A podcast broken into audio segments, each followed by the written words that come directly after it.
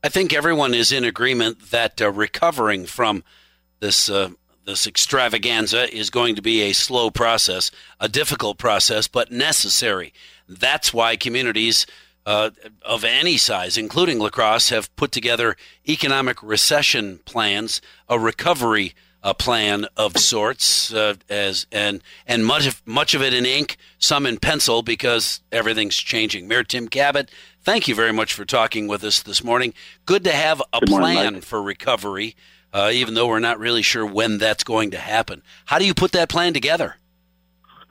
Well, it really involves uh, working with all of our departments on our programs and services. And, and since most of the city's budget, like most government's budgets, are personnel costs, uh, you can see where the impacts to staffing and, and just how do you go about providing services becomes really challenging because we want to maintain levels of service as much as we can. So, uh, so that's really what our, our work is going to be over the next couple of weeks is to go and sit down with all the departments and try to figure out a way to. We've got about a six million dollar hole in our budget this year that we're going to have to plug. So, um, working with them and coming up with uh, creative ways to do that is is key.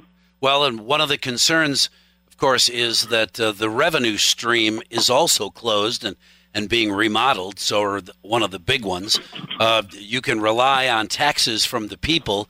Uh, we used to be able to rely on the La Crosse Center, but uh, for the moment, that's not going to be a possibility.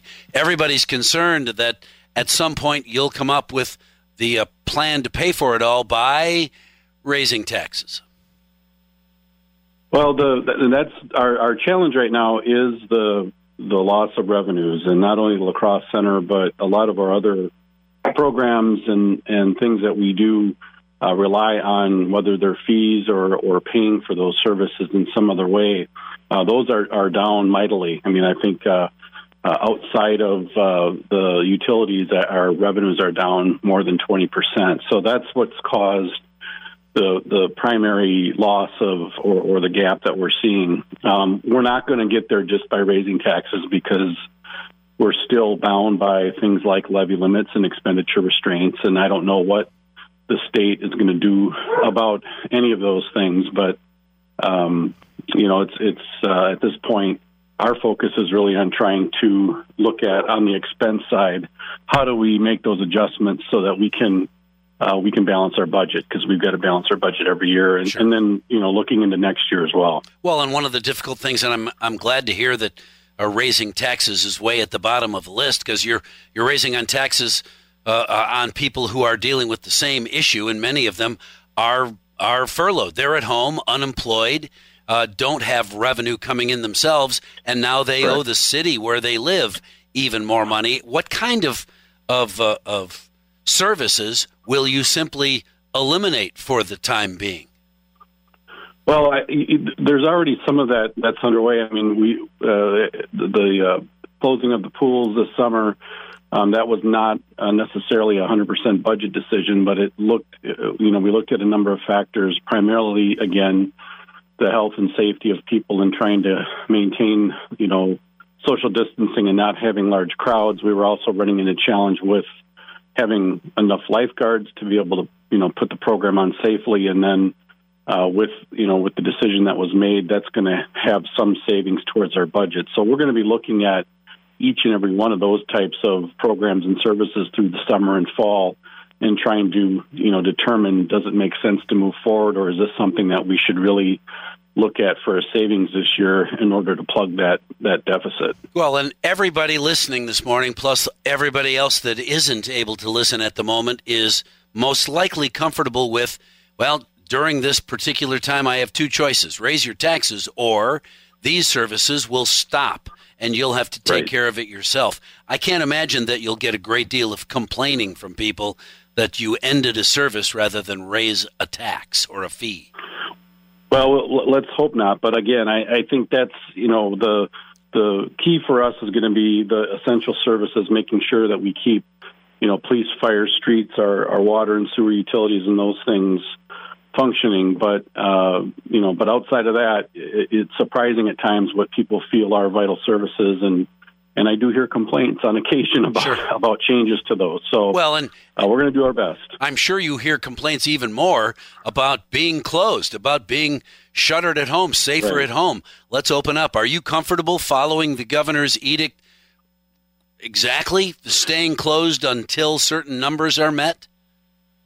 Well, I, I am. I think, however, the reality that we're facing, it seems to me that really the, the mindset of our entire country is shifting to recovery and, and opening up and reopening without necessarily following the guidelines that the CDC established a few weeks ago.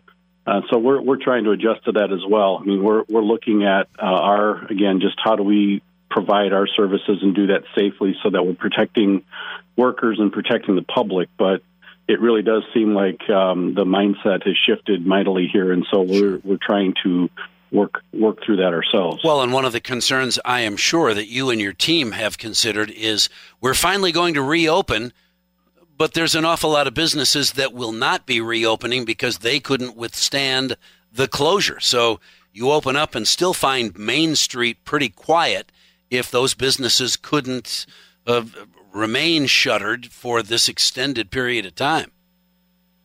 Yeah, and that's our challenge going forward as really as a community and as as a state and a country. The you know this massive economic hit that everyone is facing.